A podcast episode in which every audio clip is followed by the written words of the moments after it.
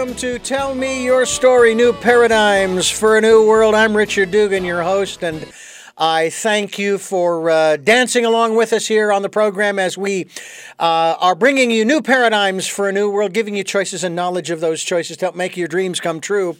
Now, I normally start the program out uh, by giving you all of the particulars of the program, where you can find it, how you can participate, what we ask you to participate in, and so forth. But I'm going to hold off on that right now. And you notice that. Uh, actually, this is my, my demeanor today is really not any different than any other day because, well, I've shared this before. I'm I'm a real optimistic kind of guy. You know, my glass uh, my glass is uh, is half full uh, as opposed to half empty. I'm not sure full of what, but uh, we'll find out here throughout the program because today we're going to talk about an organization that uh, is, yes, local, but it is also international. But today we have representatives from the North Side. Optimist Club of Santa Barbara. We have uh, uh, uh Melissa Cohen, and we're very happy that she's with us today, dancing along to our theme song. And then Mark uh, uh, Weinzoff, who, um, what is your particular title these days with the Optimist Club? Well, right now I am just the program chair for our club, but I'm the past international president of Optimist International, which is a worldwide organization of volunteers. And we're going to talk about that. And thank you for joining us here, uh, Mark. And Melissa, thank you. And thank you for being with us, Melissa. Thank you so much, Richard, for having us. This is uh, uh, um, uh, an interesting subject. Uh, I've I've gotten really tired of some of the cliches referring to the period of time in which we are. Uh, I referred for the last couple of years to that particular period as the COVID era, and with all eras, they have a beginning, they have a middle, and they have an end. An end. I don't know where we are right now. All I know is we're still in the COVID era. Uh, hopefully, we're at the latter portions of at least the uh, extreme aspects thereof. Uh, they say that it's going to be with us for the rest of our lives, kind of like the influenza, uh, you know, and that kind of thing. Be that as it may, uh, with other things going on around the world, things going on in this country, as well as the, in this state and, and in this community of, of uh, Santa Barbara County and the city of Santa Barbara and all of the uh, surrounding communities. And you folks are a part of an organization whose name, whose title, uh, pretty much defines what you're all about as far as a, shall we say, um, a mental, emotional, and maybe even a spiritual perspective. I'm not sure how you can Although Melissa was showing us quite well uh, on a physical level about optimism, dancing along with uh, the theme music. Uh, what, uh, Melissa? Let's start with you. What does what does optimism mean to you? Well, that's a great question. Um, for me, optimism is finding the perspective that helps me move forward in the most positive way. Okay. And that's it. So I mean, every life has its challenges, life has its downs, its ups, its downs, and no one is immune from it. So it's a matter of what am I going to do with what's given to me at this very moment? And how can I look at it in a way that benefits me and all around too. Yeah. I don't want it just to be me. I want it to be a, a, universal thing. So I have an optimism that even the the things that are challenging and seemingly bad, when I look back on things, I'm like, wow, a lot of great came out of that. And you so used you that's used my an, optimism. Right, you used an operative word there, immune. So there is no vaccine uh, for us to be optimistic. Mark, what about you? What does optimism mean for you? Well, I'll tell you the typical view of the optimist is the glass half full view, where optimists just see the best in everything. But what really uh, makes an optimist is the knowledge that we have the power to create positive change. So, no matter how bad the situation is around us, we don't give up because we have the power to make change. So we see the bad things going on in the world, but we know that we have, through our effort, ability to make things work better. Now, we can't change everything, uh, obviously, but we can do our part. And that's what the Northside Club does in Santa Barbara is we do our part locally to contribute to uh, giving youth positive uh, choices to make as opposed to all the negative ones they're faced with when they leave school every day. Uh, the and the optimists themselves, when they are faced with adversity, does not give up. We we don't view that as a permanent situation. And so we believe that things will get better because of our actions. So it's it's really an action-based uh, approach to optimism where we know that uh, even though things are bad, if we do the right things, we can make them better. And that's what this program is all about. And of course, uh, we've made the statement on numerous occasions that uh, our goal, our grand goal on this program, through this program, is to change the world. Now, for the better. Now, that raises a couple of uh, interesting questions for the listener, I'm sure. Uh, you want to change the world, but my better may not be the same vision as your better. Um, let's let's talk a little bit about that. Since change is the constant in the universe, and uh, I'm wondering if, from an optimistic perspective or an optimist's perspective, uh, knowing that everything is temporary, does that help you, both you, Mark and Melissa, to sort of uh, uh, keep a handle on your optimism, knowing that hey uh, yes, this particular challenge, that particular challenge is there. However, it, it isn't going to last forever. I mean, just look at our history. Things have been constantly changing. Mark? Yes, in fact, that's what separates the optimist from the pessimist. So a pessimist will say things are permanent, you know, negative things are permanent. They're always going to be here. They're going to affect every aspect of my life, and they will, uh, and, and they're really my fault.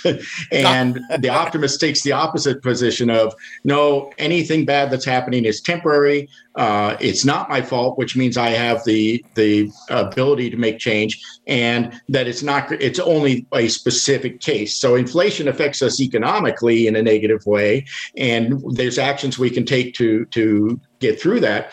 But it's not a permanent situation, and and and that's really the separate uh, separation of an optimist from a pessimist is whether uh, they believe bad things are permanent or not. Melissa?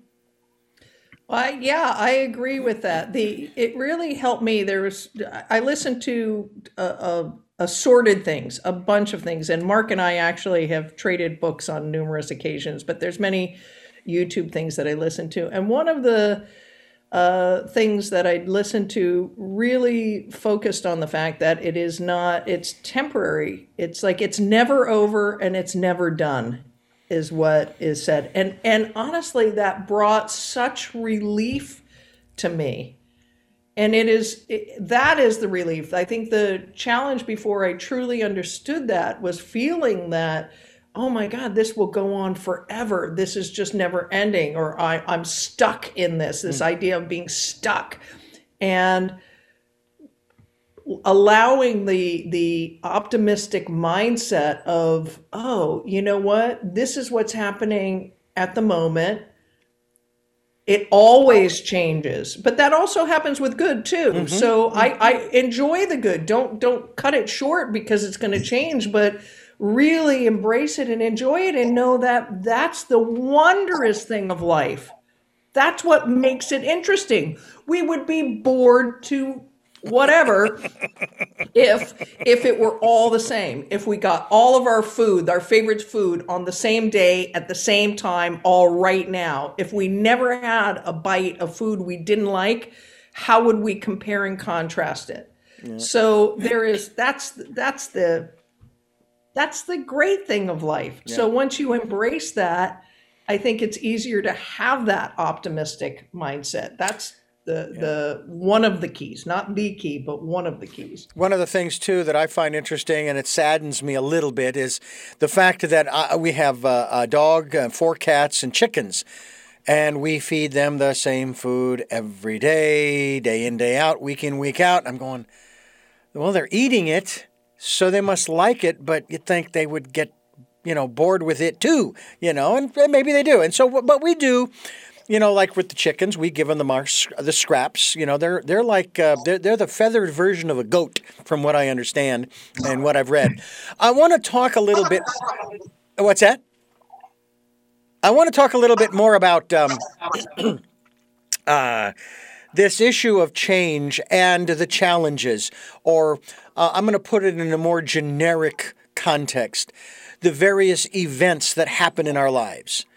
And it was said, uh, you know, you've heard the saying that all of the choices that you've made up to this point have brought you to where you are. Now, I did not know when I was 7 or 17 or 27 that all of the choices that I have made would bring me to this moment right now where I would be talking with you, Mark, and you, Melissa, about optimism. I didn't know that, but that's exactly what happened, okay? Then there's the, the extension to that. Every choice that I make from this point forward is going to determine where I'll be in the future, even though I don't know where that will be. But one of my guests put this addendum to that. Your perception of what you think the future will be is going to determine the choices that you will make from this point forward. Now, no judgment on anybody, but if you're a prepper and you think that Armageddon is coming, the apocalypse is coming, the zombie apocalypse mm-hmm. or whatever, then you're going to make choices accordingly. Whereas I would think that you, Melissa, you, Mark, and I, we have an optimistic perspective, even though we don't know what the future holds. We choose to believe that it will be, we'll say better, okay? Uh, that again, inflation will fall off and things will stabilize again, and and and maybe we'll have a little bit more peace in our lives, even if it's just in our immediate lives, if not globally, and so forth. And so our choices that we make will be different than those of those who think that you know, the end is coming. Um, can, let's talk a little bit about that here as we continue. We're talking with Melissa Cohen and Mark Weinzoff on Tell Me Your Story. I'm Richard Dugan, your host, and I'm glad that you folks are with us. Let's talk about uh, what I just mentioned uh, just a moment ago about uh, how you view change and choice, and then, as you alluded to, Mark, creating the future based upon those two elements? You go ahead, start, Mark. Okay, great. Uh, you've had it hit it right on the head, and that's why optimists. You know, one of the things in our optimist creed for the organization is that to look at the sunny side of everything and make your optimism come true. Mm-hmm. And that's the key: is that we do the action that makes it come true. So when you have the expectation of positive results, so we we know whatever encounter, uh, whatever difficulties we encounter are not obstacles. And there's the famous story of Thomas Edison who said, you know, they said, well, you failed 300 times making the light bulb. He said, I didn't fail 300 times. I found 300 ways that didn't work until I found the one that did. So uh, that's he had the expectation that he would succeed. And what that does is that gives us the willpower to go on in the face of adversity, and also what I like to call the way power, where we know whatever we tried already didn't work, so we will try something new. And in fact, scientific studies have shown that people with an optimistic attitude that have the expectation of success will be more successful because of those two factors. They will just keep trying something different until they find the one that works. And so, an optimistic mindset is not a, a blind uh, rose colored glasses thing. It's actually a view that we just haven't seen the right thing yet. And, and I'll tie that in with your what you were saying earlier, we all the events that happen in our lives, even the bad ones, um, bring us to where we are today. And so we go through those obstacles in life, and everyone has good and bad events in their lives, but it's how we deal with them that affects our happiness outcome.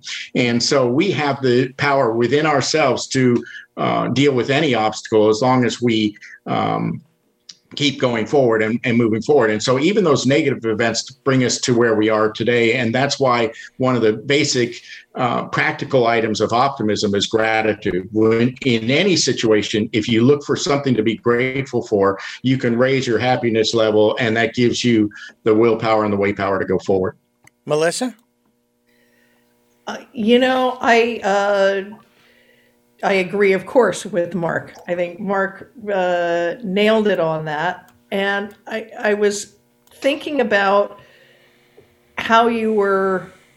God, my, my brain just went off track with what Mark was saying, and I forgot your total question. about... It's having to do with uh, change, choice, and choices as far as creating, as an optimist, as Mark alluded to at the beginning of the program, um, uh, how uh, an optimist is about uh, making change, uh, uh, you know, in my, in my life, in the lives of the people around me, you know, and so forth, but based upon those two elements of choice and change. Well, choice, in terms of choice and change. It, it is really hard when you're in the middle of a situation to think that you have a choice. I think all of us, what I've realized for myself is that there's a lot of habitual patterns. And I'm an optimist in many respects. And when I read Dr. Seligman's book on learned optimism, I realized I was an optimist in many areas and a and learned helplessness, as he would call it. He doesn't call it a pessimist, mm-hmm. but for our purposes, perhaps we call it a pessimist. I was a pessimist in other areas. So I am not optimistic across the board in all of my life areas. But as I get more optimistic, what I realize is this change that you're talking about, just because it's done in the past. And Dr. Wayne Dyer, there's a wonderful quote he said about the wake of your boat does not drive the boat. And yet, many people are looking back at the wake mm. and expecting it to drive the boat.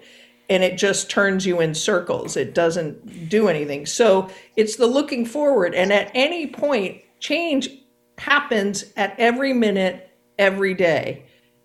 And the choice you make today and the where we're at today, I would argue, is actually the past.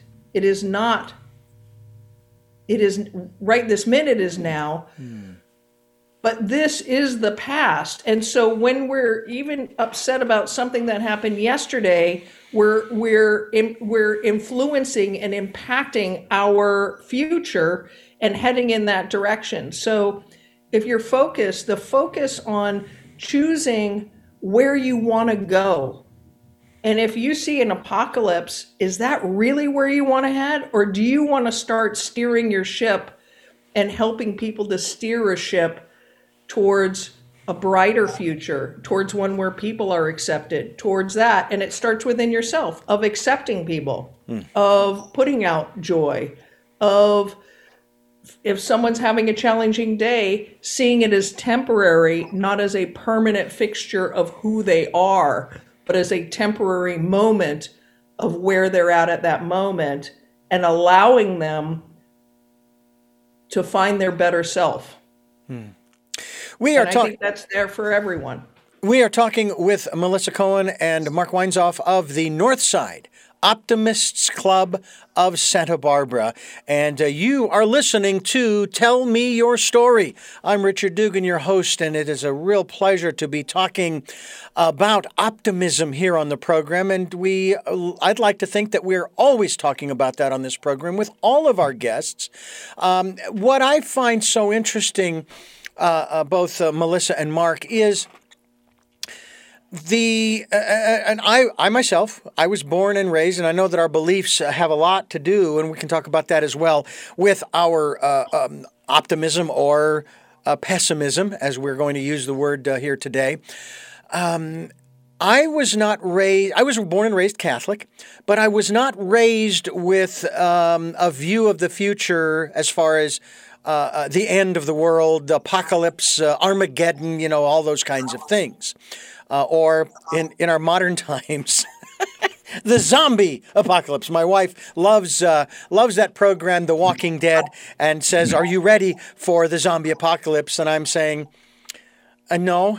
I don't think it's happening, but you know she's she's playing around, she's having fun, and I get that. And but there are people who have that that attitude, and specifically, those people who buy into or accept or believe that many of the quote unquote prophecies of some ancient wisdom teachings, as I like to call them, um, are coming true all around us. And I worked for a Christian station for 15 years where when things were happening in the Middle East, they say, okay, and these are the signs and it's on its way. And then all of that would dissipate. And they would be quiet for a while. And then another dust up somewhere else. See, this is a prophecy of Daniel or of uh, Hosea or of uh, the Revelation. And, and that dust up would settle down and then they're quiet again. And I got to a point, I'm not kidding you, where I said, you know, your story is really boring me. So here's what I would like to do. Could you tell me how I could help to bring about this event you're talking about so we could move on to a new story? Because this is just boring me to the to tears. Uh, you know, and plus the fact it's scaring the bejesus out of everybody else. Uh, and that's another aspect that, that I would love to talk about. When it comes to the ancient wisdom teachings, when it comes to belief and who we surround ourselves with, uh, Melissa, talk to me about the the members in this case, the members of the immediate Northside Optimists Club of Santa Barbara, uh, and not necessarily their religious affiliation, but their shall we say, their spiritual underpinnings as to what maybe in a general sense, because you don't necessarily want to talk about specific people, but in a general sense, what they believe about where we are today and where they hope and believe and maybe pray that we will be tomorrow and the next day and the next day. Well, I, I would say actually in our club, uh, we have such diversity. And not every, it, it, it's a really great microcosm because I don't think everyone is on the exact same page. But what we are on the same page about is helping youth and helping our communities out. So each, we have different uh, political affiliations we have which in this day and age can be very challenging for people but we keep mm-hmm. that out of our club because it's not appropriate we're not there for that we're there for making our communities better mm-hmm. and in terms of spiritual stuff i think we're all on uh, slightly different paths some of us more akin to each other so it's we're we're focused in our in our beliefs that we can come together and create something and move forward together, which really is a miraculous thing in this day and age. So I can't speak to each person. Now, Mark's been a, a, a member of the club a lot longer than I have. So okay. he truly has uh, perhaps a little bit more insight into some of the other, some of our members' assorted spirituality. But i think we're all of different different levels and different beliefs. But uh, that's i think the key in optimism too is to not hold i mean you, you have your beliefs. It's agreeing to maybe even disagree and not be i want to kill you about that. Yeah. It's I, I, that what's more important at the moment is that we're going to come to this agreement and come and agree about stuff and agree that we can uplift. That that's our, our mm. goal. Mark, I would like for you to expand on that, but also expand it out from the Santa Barbara Club out to, uh, because of your representation of the international organization and the people who are involved on an international level. I think that the key element for all members of our organization and probably everybody in the world and, and all religions is a sense of community. So we understand that we are not mm-hmm. within, as a single vessel, not the uh, great power in the world. Our power comes through our community and our shared uh, um, um, um, world. And so that's why we even if you have diverse religions within a single group and you have in our case many different countries i'll be visiting nepal soon. And uh, of course uh, in nepal their religious views are are very different from the united states in general. But we have this commonality that when we come together as as people we have this every person has a spiritual commonality that's common that's shared with everyone else, regardless of how we conceptualize it in a framework. So that shared commonality is what we do in our organization. And in for us it's surrounded around optimism. Um, but i think every religion has a view that is optimistic in nature. And in that we are n- not perfect in our whatever state we're in, but we always strive for perfection and to make this world a perfect place, as in many religions they would say is God's purpose. So, what we're doing is always striving to improve ourselves and our world. And so, that shared um, belief that we ha- can do that is is uh, something that is shared even w- w- regardless of what religious framework we view it through. Melissa Cohen, Mark Weinzoff, uh, we are talking optimism right here on Tell Me Your Story. I'm Richard Dugan, your host, and uh, we are joined by two people who are very optimistic. Uh, the next place I want to go is uh, with each of you personally, in that Melissa, have you always, even as a child, been optimistic, or is it something that you have had to cultivate, especially based upon what you said just a few moments ago uh, about how not all of all aspects of your life you are an optimist? I have definitely had to cultivate it. When I was a teenager, I was very moody. I would say, um, I, I remember at one point playing a bunch of sad songs. I, might have been about 15 years old, 14, 15 years old, and I was just playing songs and and and oh, feeling the old woe me, and you know the teenage. I was totally teenage angst, and mm. and the world was crushing, and all these things were just challenging and then i had a i had a moment of recognition like why am i doing this to myself mm like a moment like why am i listening to this sad song and making myself more sad? And uh, and and over i think my luckily with my personality i tend to introspect and uh, maybe a little bit of an overthinker and i started asking myself questions. And it has been a long long haul. And over the years, different things have have been uh, graced upon me. Different books and people who've said things, and some of the seemingly best things that have been said to me were kind of negative because they shocked me into a better spot of recognition. And so that's I started noticing that like wow, I really needed that person to be so incredibly rude that I questioned things, that I got so upset that I really thought about what they said and and then fought against it or or said yes they're right either way. Um, and it's made a huge difference. And then started reading a lot of books a lot of books because i really wanted to understand uh, the way people think and the way i was thinking and Mark has helped me out n- many times with some uh, fabulous books that he's recommended. And I love communication. And it's been a long, long thing. And I am no, this is the thing, I'm nowhere perfect at it. I've gotten a lot better and I can be more relaxed about it. But I can clear, I can see more clearly, wow, I am not so positive in that respect. How can I up my game in that area? But not focus on too much like, okay, well, I'm not going to focus on that now. I this is more this is more my immediate thing. So, so Mark, did, did you pop out of the womb and say, "Oh man, it's a great day, I'm alive," and uh, or is this something that you really had to work at?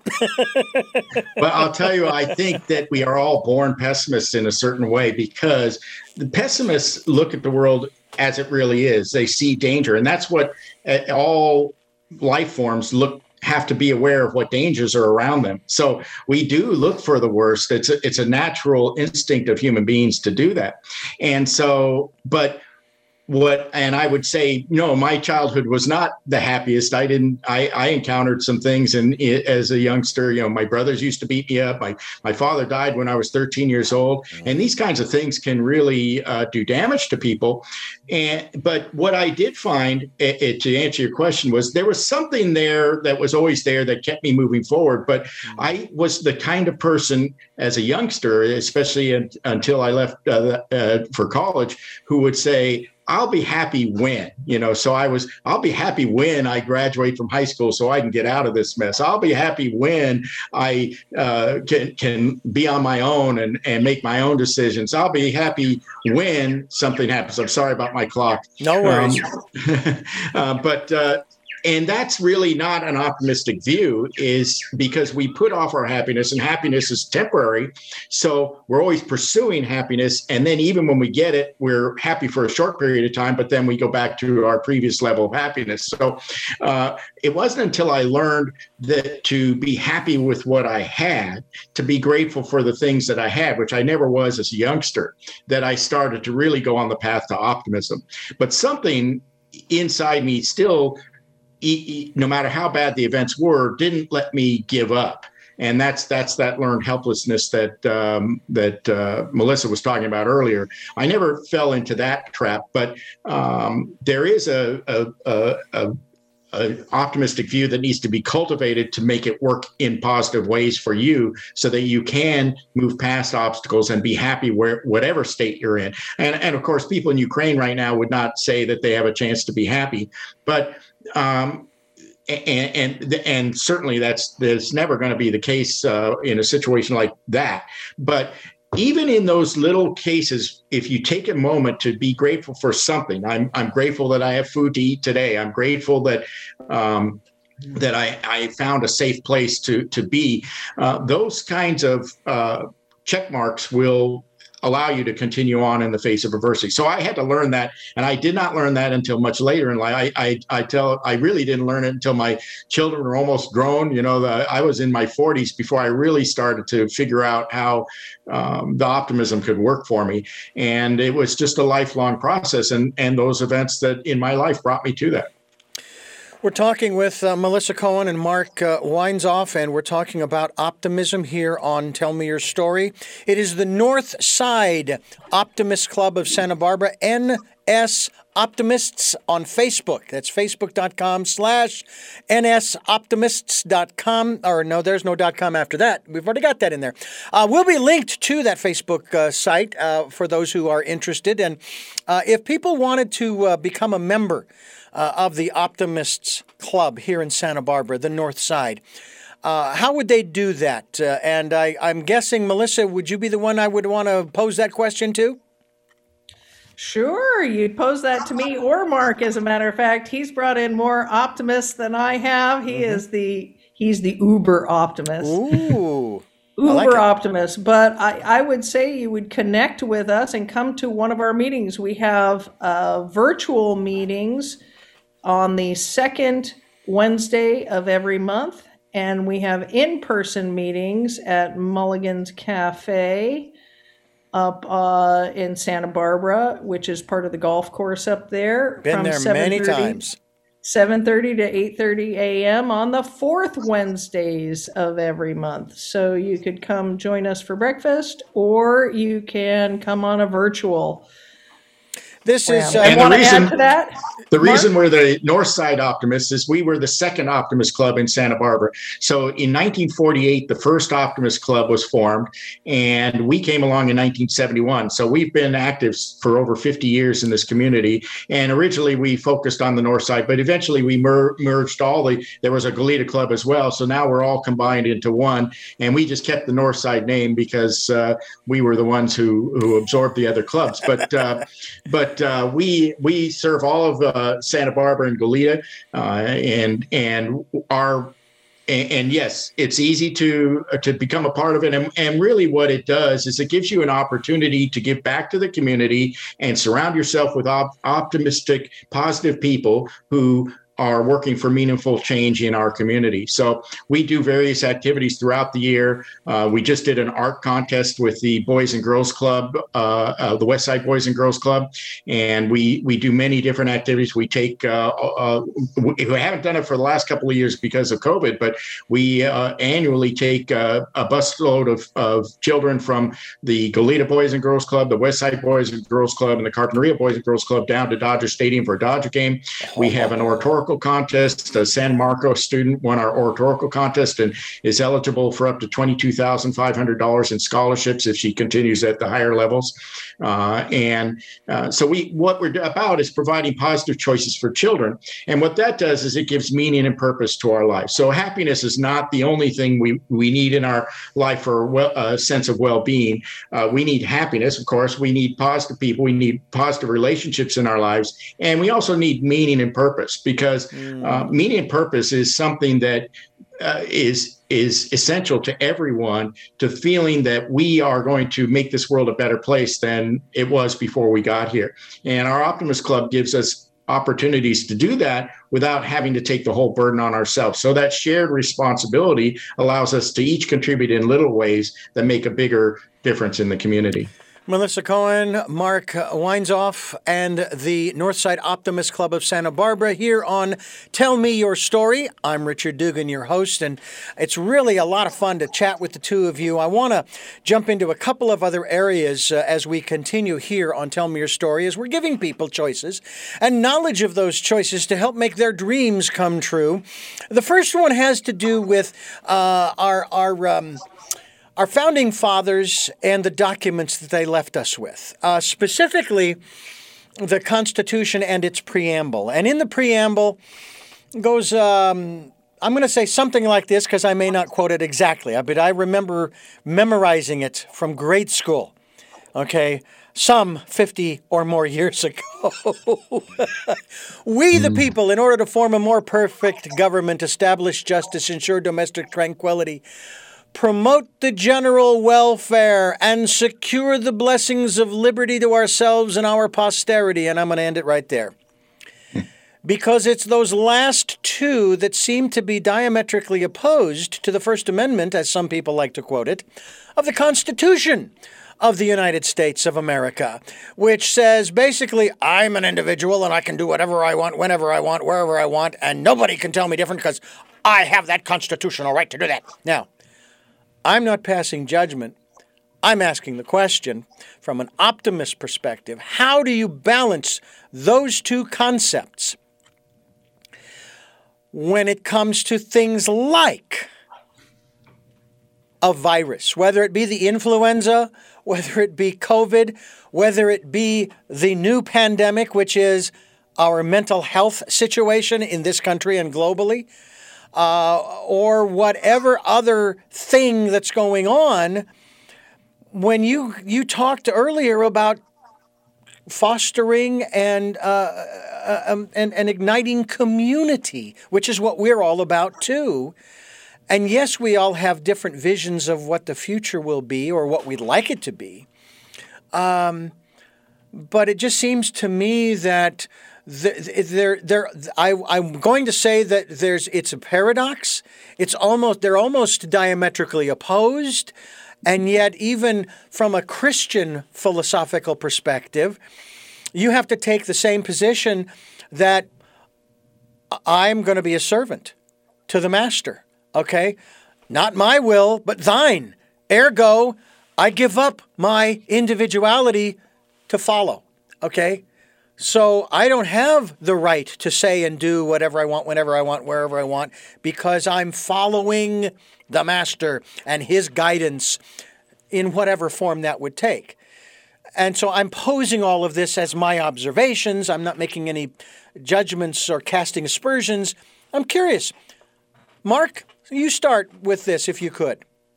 Well, that's the beautiful thing about our world and and people in it is that we have diverse opinions about everything and we can look at the same thing in different ways. And it's that commonality I referred to earlier that I think is being referred to in the Constitution as well as in every religion you have. So, not every optimist who's a card carrying optimist in our clubs agrees on everything or sees everything the same way. And in fact, that's the strength of mm-hmm. our world and our organization itself is that we allow those differing opinions to come forward. In fact, we have pessimists in the optimist club. Who, who would you want flying your plane? The pessimist or the optimist who's saying, oh, we've got enough gas to get there. We'll be fine. You know, you want the pessimist who's calculating out we have X amount of gas in the plane and we have this distance to go and here's how it works. So we have uh, a diverse set of people in our clubs and we allow those opinions to come forward and, we sh- we discuss those and we uh, come to um, um, not necessarily agreement, but we come to uh, a, a, way to move forward with, with, whether we agree or disagree with each other doesn't make the difference is we make a decision to go forward in a certain way and the great thing about optimism as the core belief is that we are able to overcome any obstacles. So even if we disagree on something, uh, once we go forward, we we still share that same commonality that allows us to move forward in in positive ways. Melissa.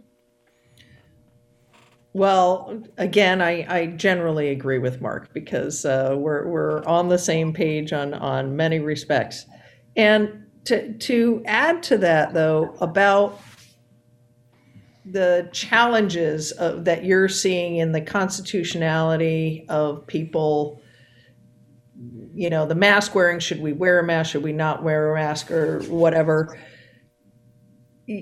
I think that when people are in fear and when people are under duress they make poor decisions and that is a challenge with everyone it's a human nature thing if you look at many psychological things. And my daughter and I went through, um, in terms of people thinking that we have freedom, you have the freedom to do anything you want. You do not have the freedom to walk naked in our community. You do not have that freedom. Well, you, you actually you'll get you'll get picked up. Right. Well, that, that's a, that's my point. Is yeah, you right, do. Right. However, so so, the, so somehow yeah. what you have to look at when when people are being triggered is they are not being their best optimistic self when they're coming from a place of defensiveness or mm-hmm, this and mm-hmm, that and mm-hmm. and lack of power and that that's where that that comes across and if we had better leaders who could be softer about things because if you attack people defend and that's what it comes down to. So yeah. if you use attack words they defend. And that's me included. As soon as my mind automatically someone mentions something my mind thinks oh what's the opposite of that? Well and i think maybe that's, that's so, part of what that, that's part of what separates optimists or our optimist club. We can have those discussions in we don't discuss politics or religion necessarily right, but right. but uh, the, we can have differing viewpoints without attacking each other. We we understand you know that positivity is important. So even if we disagree with somebody we we don't uh, attack them. Melissa, M- uh, Melissa Cohen and uh, Mark Weinzoff, my guests here on the program. This is Tell Me Your Story. I'm Richard Dugan, your host, and it's a pleasure to have the two optimists on the program with yours truly, who has a large, very large glass that is uh, half full. Uh, and uh, I, I like to think of it that way. I want to ask the two of you, Melissa and Mark. We mention on this program fairly regularly about the power of words. Words have power. Is there any aspect of activities within the club that sort of helps to foster a vocabulary that is, shall we say, optimistic, or maybe better yet, that encourages people to use language that is more um, uplifting, if you will, less victimhood ish, if that's a word, uh, in that respect. Uh, because when I surround my pe- myself with people such as yourselves, I'm feeling pretty darn good. I, I, I love my life, and I always have and my life has meaning and I'm doing what I love doing. But boy, I get around the negatives, or I, like I mentioned at the front end of the program about watching the news before I came in uh, to do this interview. I'm going, oh boy, you know, I heard all this stuff and I'm exhausted. And it's the day has just begun, you know. Talk to us about the optimist and the power of words. Melissa? Well, Dr. Seligman, in his book Learned Optimism, if you read through that, words are actually key in helping people remain optimistic in your in themselves and about different things whether you are the words you use always and never if it's referred to as I always fail at this. I always lose out. I always it that's a permanent and pervasive always. And those types of words actually really impact your mental well-being. And a simple change of of not using always and say and making it situation that this situation sucks. This will pass. Not viewing it as a permanent, pervasive, which mm-hmm. we talked about, that circles back to our beginning thing. So, words are incredibly make a difference in your view of life, your view of yourself, and, and the outcomes that you have with things. And in terms of our optimist group, there isn't uh, our optimist creed really sets us on that goal. And I got to say, it's a hard one for a lot of people to live live up to. And when I joined the Optimist Club, I was I joined because I was like, yeah, I'm an optimist. I'm already an optimist. I didn't even know what they did, but I knew I was an optimist and I knew I needed to be a part of Optimist. And I must say, it was a little bit different because the service organization part of it I hadn't counted on it. I thought I was joining up and I was just going to get like, like, are we going to be doing positive stuff all the time? And it isn't quite that. We're not like, woo, woo, we're going to be doing optimistic words all the time. Although our meeting, since I'm the president of it this year, I do try and bring that to every meeting but each club in our organization does things differently. There are and there's listen this is run by people. We're going to have pessimistic and and not as optimistic thing but our creed is our guiding force. And it was taken by um, larson. Um, God, so Christian D. Larson, 100 years ago, wrote these words Promise yourself to be so strong that nothing can disturb your peace of mind, to talk health, happiness, and prosperity to every person you meet, to make all your friends feel that there is something worthwhile in them, to look at the sunny side of everything and make your optimism come true, to think only the best, to work only for the best, and to expect only the best, to be just as enthusiastic about the success of others as you are about your own, to forget the mistakes of the past and press on to the greater achievements of the future, to be too strong, uh, strong for fear, too happy to permit the presence of trouble, and too noble to um, and, and I, I, messed it up. You think i would know it. But the key is those are very strong words. I saw those words hanging on a wall when i was 20 years old and i didn't know it was associated with an optimist club. But i thought to myself as a young idealistic uh, uh, person on the path to happiness that if everybody lived this way by those words, what a great world this would be. And later I came to find there's a group associated with those words that use that as essentially their mantra that uh, is we remind ourselves. And as, as Melissa said, th- these are hard words to live by, and nobody lives up to them uh, 100% all the time, just like it, it, we strive in our religions to uh, live a life that is hard to live, you know, hard to be perfect about. So but we remind ourselves of those words. And I think those words, if you want to talk about the power of words, I think those words are very powerful. I'm, I'm sorry I messed them up a little bit, uh, but uh, but the fact is um, that just reminding ourselves of that view every time we get together is something that uh, lifts us up in optimism. Is that the optimist creed? Yes. Can I, Mark do them over so you can clip it? Well, uh, it, it, would be great to put them on the screen, but uh, but um, um, I'll, I'll tell uh, you I'll tell you what we'll do as you are saying them. For those who are watching on YouTube, they'll be able to see them. We'll we'll get them up on the screen as you are giving those words to us. I also wanted to ask uh, the two of you about um, what I saw, and again, this is an apolitical perspective, all right? Just bear in mind mm-hmm. that when the 2016 presidential campaign began, and of course, hindsight being what it is, my perspective on that campaign was it was the campaign of victimhood. It's their fault that we are in the mess we're in. And that's what really disturbed me because I remember in the 80s when I was in my 20s, I'm 61 now, and victimhood was rampant when people would go through, and I went through personal growth programs like LifeSpring they would talk about how, you know, well, your parents, they did this and they did that, and people were blaming their parents for uh, why they were the way they were. Then in the late 80s and early 90s, we began to understand the codependency aspects, and we began to understand my parents did the best they could with what they had. It's not their fault. It's now it's now up to me. I'm not a victim. And uh, then we moved into what I like to call uh, the uh, interpersonal, uh, if you will. I'm no longer a victim. I'm connected to everybody, and everything that I do is going to affect the people around me. And so I am going to take responsibility for my life. And I was thinking we're merrily moving along, and then all of a sudden, 2016, 15, 2015, and I'm a victim again.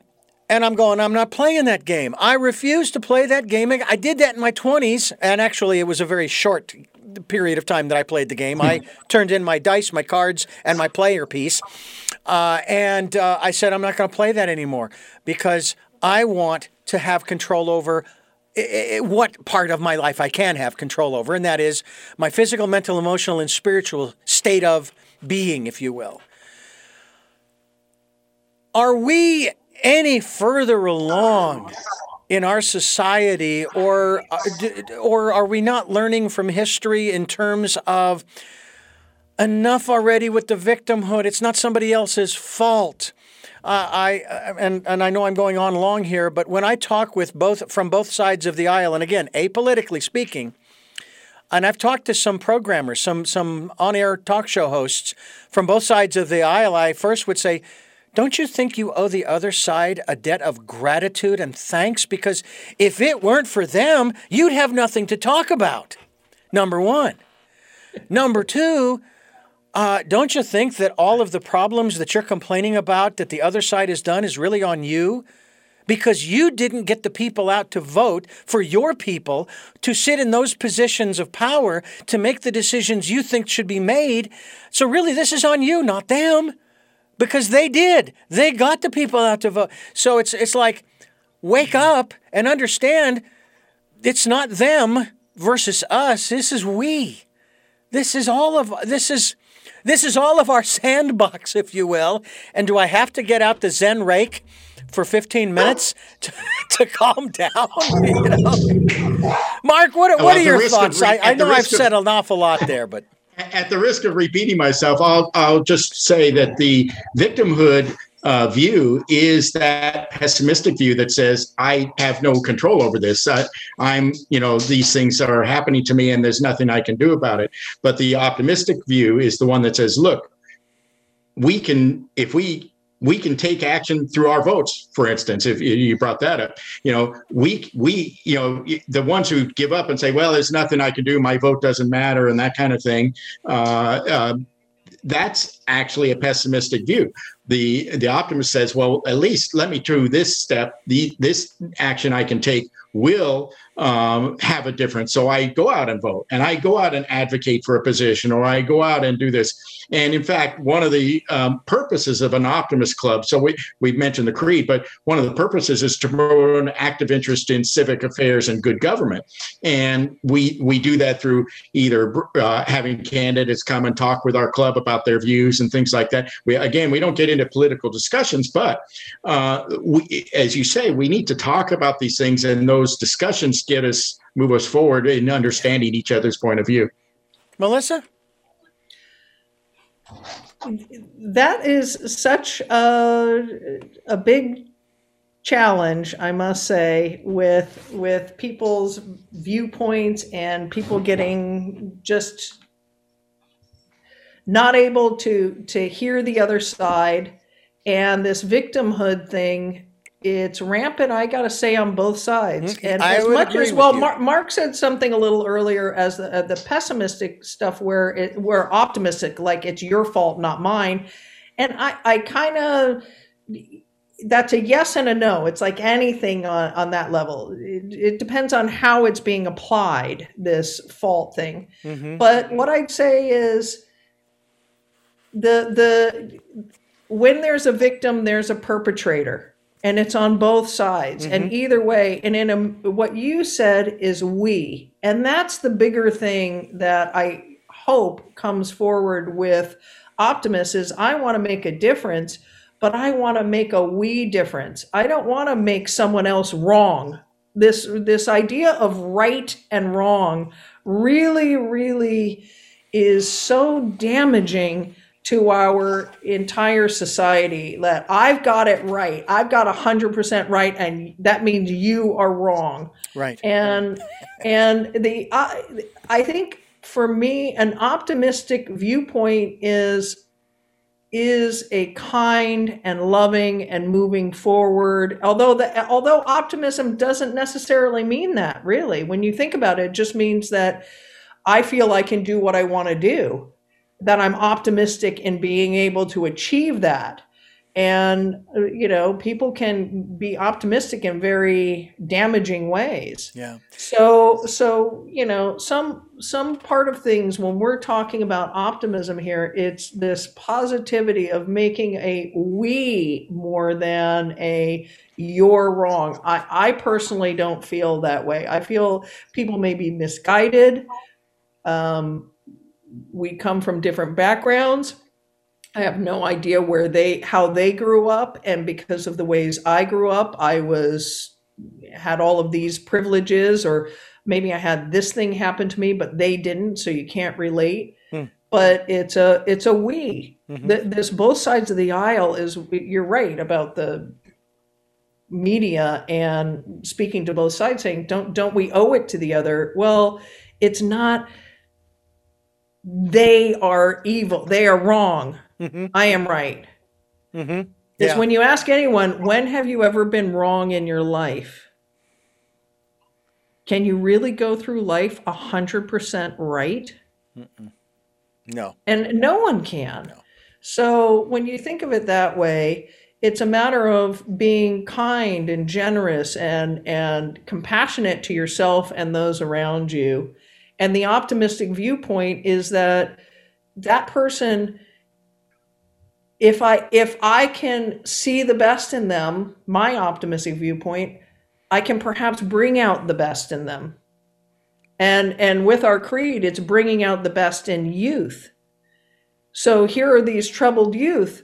How are we going are we going to see them as these are the the the people who are going to be victimizing people in the future or are these kids who just need a better way? Are these kids who need better options? And i pose that to adults as well. So we're, we it's easier to say it about children but adults are just grown children who've gotten locked in their status and never been able to change. They didn't get those they didn't get our wonderful options to see things in multiple ways from multiple perspectives Well, our founding fathers obviously knew something because they started out our Constitution, its preamble, with that word, we.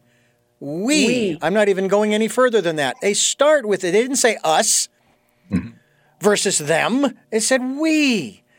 And uh, so uh, we need to we need to take that into consideration as we continue talking with Melissa Cohen and Mark Weinzoff here on Tell Me Your Story. I'm Richard Dugan, your host, and uh, I have to tell you how uh, much fun this has been, and I'm really looking forward to uh, continuing this kind of a conversation down the road. I think this is very important for us because we're not talking about uh, Pollyanna mindset and going down a primrose path or anything or the yellow brick road.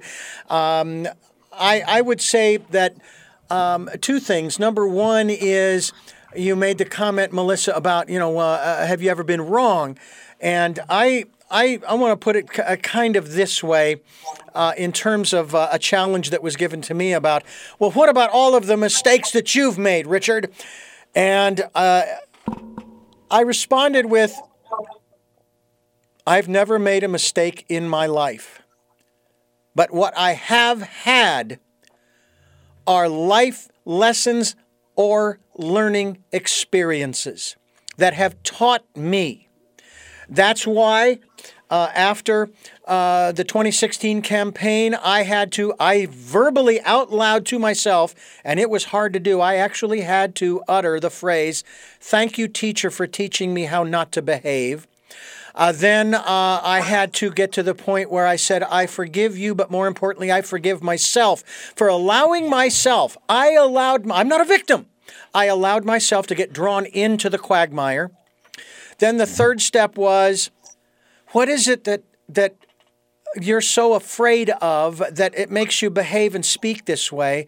But then the fourth phase that a, a, one of my guests said, and this all has to come from the heart, genuine. I love you. You have every right to be here just like me. It doesn't matter whether I like or dislike what you're saying or doing or being or what have you. You're a human being just like me, and you've gone through whatever you've gone through in your life. Uh, you're not a victim, and neither am I. And I love you, and you're teaching me, and thank you for teaching me and then I can move on and I can let that go and there's no resentment and I'm not injuring my physical body with the stresses of resentment and anger and frustration and judgment, you know, that kind of thing. And the forgiveness, but also forgiveness of self. So I went through that process of releasing my and I, you know, and and I have to say that was like one of the first times in my life that I actually had to consciously go through that a, a process like that because I'd never taken. I mean, I've had people say some things about me. It's like I was born legally blind. The state of Arizona is the one that made that determination, okay, based upon my visual acuity. I didn't do that. So it's the state's fault, not mine, right? No. what am I going to do based upon what the state has said? What am I going to do? And if that means that I'll be bicycling until I'm 65 or 70 or whatever, you know, in my 70s or 80s, hey, I'll be darn healthy, let me tell you. And then technology caught up with me and I had a lens implant. Now I'm driving. Okay. So, um, what you're talking about in terms of, of being an optimist, I like I said, I got to that point where I said, okay, fine, I can't get a driver's license. I can't even get a license for a moped. So I'm going to accept that this is this is the way my life is right now. And we'll see what happens down the road. And I let it go. And boom, you know. So you folks are, are doing a great service to the youth of our community and to uh, the, the population at large on an international level. And Mark, uh, uh, uh kudos to you in that regard. I do have uh, a couple of other things that I want to mention, but first I'm going to mention to you, the listener and the viewer, that you are listening and watching Tell Me Your Story. I'm Richard Dugan, your host, and we are here with Melissa Cohen and Mark Weinzoff, and they are with the North Side Optimist Club of Santa Barbara. You can go to facebook.com slash nsoptimists with an S on the end, and uh, you can find out more about their organization. And we will be linked to that Facebook uh, page so that folks can go directly there uh, through our link. And uh, of course, they will see it here on the video. If you're watching YouTube, you'll see it there as well. And we certainly hope that folks will go there to find out more about the work that you are doing. Maybe what they want to become a member. Maybe they need that kind. It's like, yeah, I'm an optimist, but my life and the people around me are just dragging me down, and I could really use a boost. I could use some support and some encouragement because I really want to go that way, but not getting the I'm not getting what I need from the people around me. They're all pessimists and they're all or they may not even be pessimists. They just don't care. They're just like uh, uh, you know, and and uh, bear in mind, I love country music, but a lot of the songs are about drinking and uh, and, and and and fooling around and that kind of stuff, and playing around with their trucks and what have you. Nothing wrong with that, okay? If that's what you're you're into, fine. But they just they, have no interest in optimism or pessimism. It's like, hey, uh, it's five o'clock and it's time for a beer, and to, to watch a football or baseball or basketball game or go hunting or fishing or whatever it is, you know. Uh, and that's okay too if that's if that's your choice more power to you and i hope you're enjoying your life seriously genuinely because that's what isn't that really where we're headed we all want to thrive right melissa you, you just want to thrive right? You don't want to just sit there surviving. You want to thrive. I do. Actually. You know, going back to your your victim uh, thought thing that happened earlier, right. I remember at a certain point, there's certain things that have happened to me in my life where, when I've been in therapy and stuff, that's like, well, you're a victim of blah, blah, blah. And I thought about it and I thought, I am not a victim and I'm not a survivor. I'm a thriver. here here I am a thriver and I will will not and for assorted things that have taken on when I have friends who tell me about things it's like for me this I'm a survivor I'm like I don't want to live in that life I don't want to live with that angst mm-hmm. of, of I'm a survivor I'm a I'm a thriver I'm going to look for the ways in which to thrive I will work when things come up, and they do, to let them flow through me rather than grasp onto them and just start stabbing myself with them or whatever, wallowing in them. I, that's not helpful. So I'm going to do my best to be a thriver. Hmm. And I suggest everyone do that. And that's that optimistic viewpoint. Hmm. It's not a victim. It's I don't want to perpetrate anything on anyone, but let us all thrive. yeah mark would you like to respond to that as well before we move on Well, as optimists, we bring out the best in youth, our communities, and ourselves. And I think that's a key element that people forget sometimes is we need to take care of ourselves. And surrounding yourself with positive people is a great way to get out of those holes we dig for ourselves in pessimism or negativity or victimhood. And uh, having people who can see positive in in the face of adversity is is always great for our well-being. And uh, make joining an optimist club was the best decision i ever made because it put me really on a great track to improving myself as a human being Well, and I would say, folks, if you're wa- if you're not watching the YouTube video, you're missing out simply because both Mark and Melissa, and I'd like to think myself too, although it's harder to tell with my mustache and beard, uh, pretty much grinning throughout the program, and um, and that's wonderful. And it's not to say that we're we're happy all the time and smiling because if we were, I think that we would all be sharing a a, a padded room somewhere. Um, uh, because again, we have those, as they say, as uh, Melissa was saying, we have those ups and downs, and that's what makes life interesting. And it's how you handle the ups and the downs as well. So uh, we hope that uh, you are, um, are are enjoying these programs that come your way Sundays at 7 a.m. and 7 p.m., Monday mornings at 1 a.m., Wednesday mornings at 9 a.m. That's our special edition of Tell Me Your Story. We stream those programs live on richarddugan.com. That's right. There's a link there that you can click on. It says click here to listen live. And then, of course, we have the podcasts at SoundCloud, iTunes, TuneIn Radio, Spotify, Stitcher. You're Melissa, you're making me laugh. Uh, Player FM, as well as uh, iHeartRadio, as well as uh, Amazon Music, and uh, lots of other places. And of course, you can watch these interviews on YouTube. And the channels are entitled Tell Me Your Story and Richard Dugan. There is another Tell Me Your Story on YouTube, but I'm the only one with the black hat. If this guy puts on a black hat, and we're going to have problems. Uh, be that as it may, I, I support him in the respect that he's doing what he's doing, and I'm doing what I'm doing, and you folks are doing what you're doing. I hope you will also join us. Do this. Spend time during the decade of perfect vision going within, listening to that still small voice. Uh, sometimes we get into that conversation, Melissa and Mark.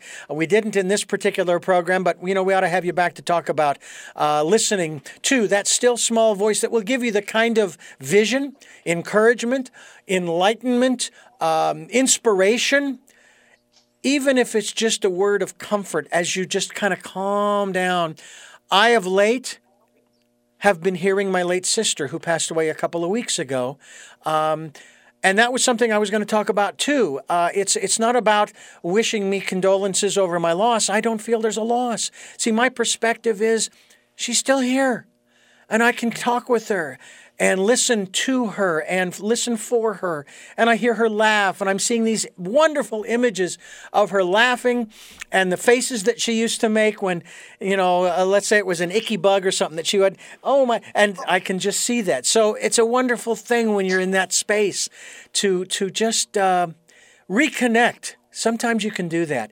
We also ask that if you can do so, we'd greatly appreciate it if you can financially help the uh, work that we are doing here. You like what we're doing and it resonates with you?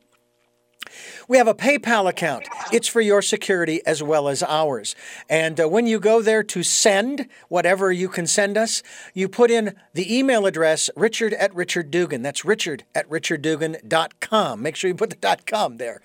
And uh, we'll take any amount and we'll take energetic support as well. With all of that said, we move into what I like to call the game show portion of our uh, show program called Tell Me Your Story, where we ask in rapid fire succession those three final questions we ask all of our guests. I'm going to bounce it back and forth between you, Melissa, and you, Mark. We'll start with you, Melissa, with the first question, and that is Who is Melissa Cohen? That's a question I've been answering, uh, trying to ask myself for a long time, and I am ah, I'm an optimist. I'm a mother. I'm a daughter. I'm a wonderful citizen of this beautiful planet, diverse planet that we live on. And I'm grateful. I'm a, an incredibly blessed and grateful person. Mm. That's who I am. Who is Mark Weinzoff? Well, I'm an optimist who lives in the most beautiful place in America, Santa Barbara, California, and happy to be here. Hmm. And uh, of course, we'll start with you, Mark, so that Melissa now has an opportunity to think about her answer. What is it that you hope to or want to achieve through the work that you are doing now? Well, I hope that the world will be a better place for me being here. I hope that the, I've been able to, through my uh, visits with people around the world, uh, share some optimism and and help people live a, a, a life of, of greater well-being.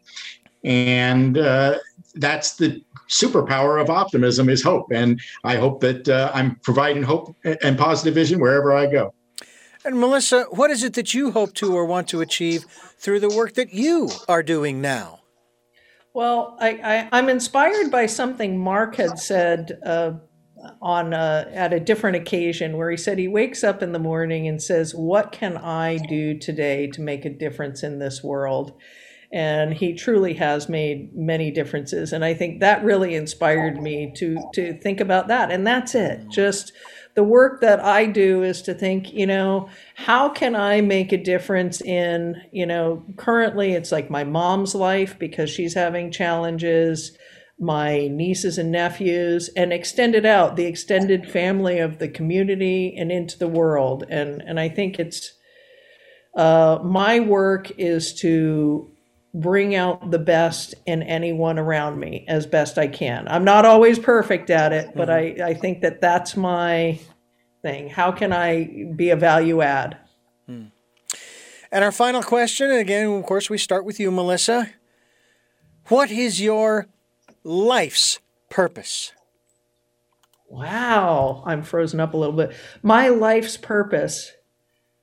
I think my I've recently come into this that my life's purpose is to really be present in the now. I'm doing an Eckhart Tolle thing because I've been listening to him and and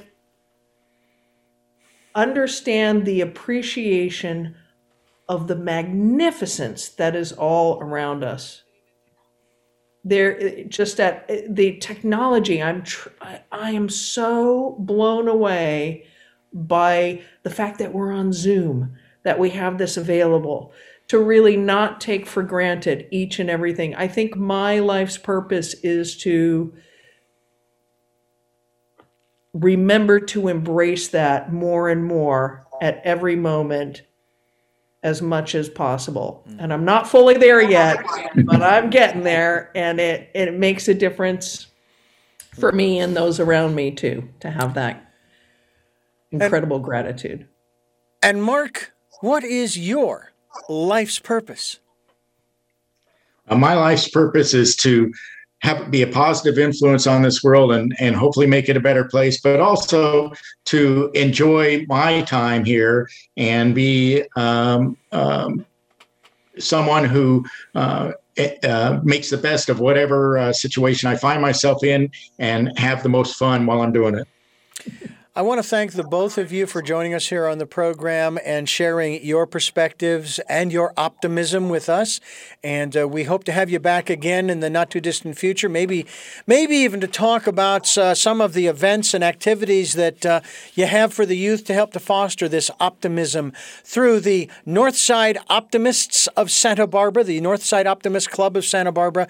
And again, we will be linked to the Facebook page so that folks can find out more about the work that uh, the North Northside Optimist Club is doing. I'm Richard Dugan. This has been Tell Me Your Story New Paradigms for a New World, and I thank you for listening and watching. And we hope that you will join us again for our next broadcast, podcast, videocast. Until then, love to Lal and Jeanette. I'll be listening.